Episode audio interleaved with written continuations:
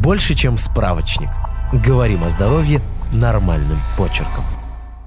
Дочка Марины пришла из садика грустной и уставшей. Мама сразу поняла, что с ребенком что-то неладное.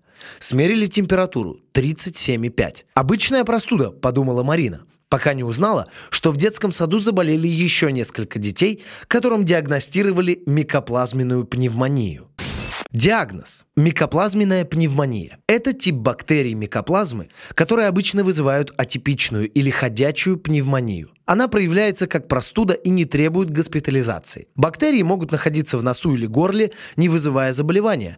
Однако заражение случается, когда инфицированный микоплазменной пневмонией кашляет или чихает. В его дыхательных путях образуются небольшие капли, содержащие бактерии, которые вдыхают окружающие. Зачастую это происходит в местах с большим скоплением людей. Особенность микоплазменной пневмонии – она не имеет клеточной стенки, но содержит специальные белки, которые позволяют ей прикрепляться к эпителию дыхательных путей и повреждать его клетки. Кроме респираторных, микоплазменная пневмония может вызывать внелегочные заболевания, связанные с сердечно-сосудистой, нервной, мочеполовой системами, кожей и другими органами. Иногда внелегочные осложнения наблюдаются даже при полном отсутствии каких-либо симптомов со стороны органов дыхания. Внелегочные проявления возникают в результате прямого заражения или аутоиммунного ответа, когда антитела, которые вырабатываются против микоплазменной пневмонии, действуют как аутоантитела, вызывая аутоиммунные заболевания.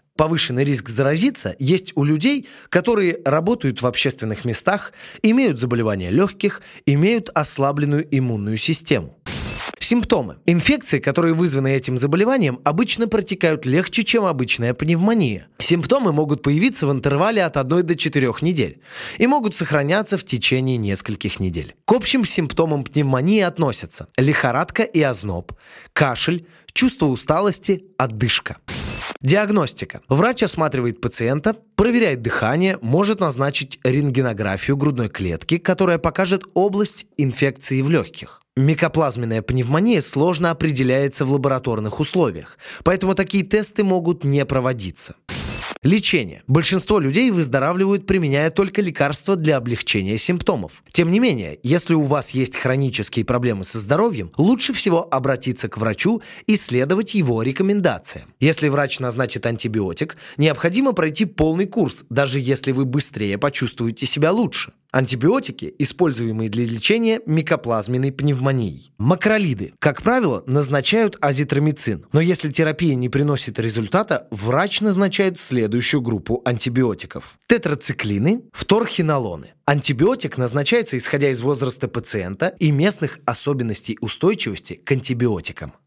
Когда обратиться к врачу? Если вас беспокоят перечисленные симптомы и вы чувствуете ухудшение. Для профилактики заражения часто мойте руки водой с мылом в течение 20 секунд. Прикрывайте рот салфеткой, когда кашляете или чихаете. Если у вас нет салфетки, согните руку и кашляйте или чихайте в локоть, а не в руки. Подписывайтесь на подкаст «Больше, чем справочник».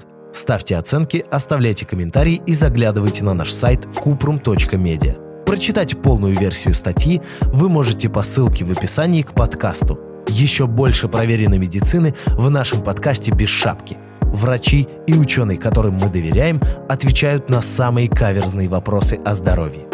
До встречи!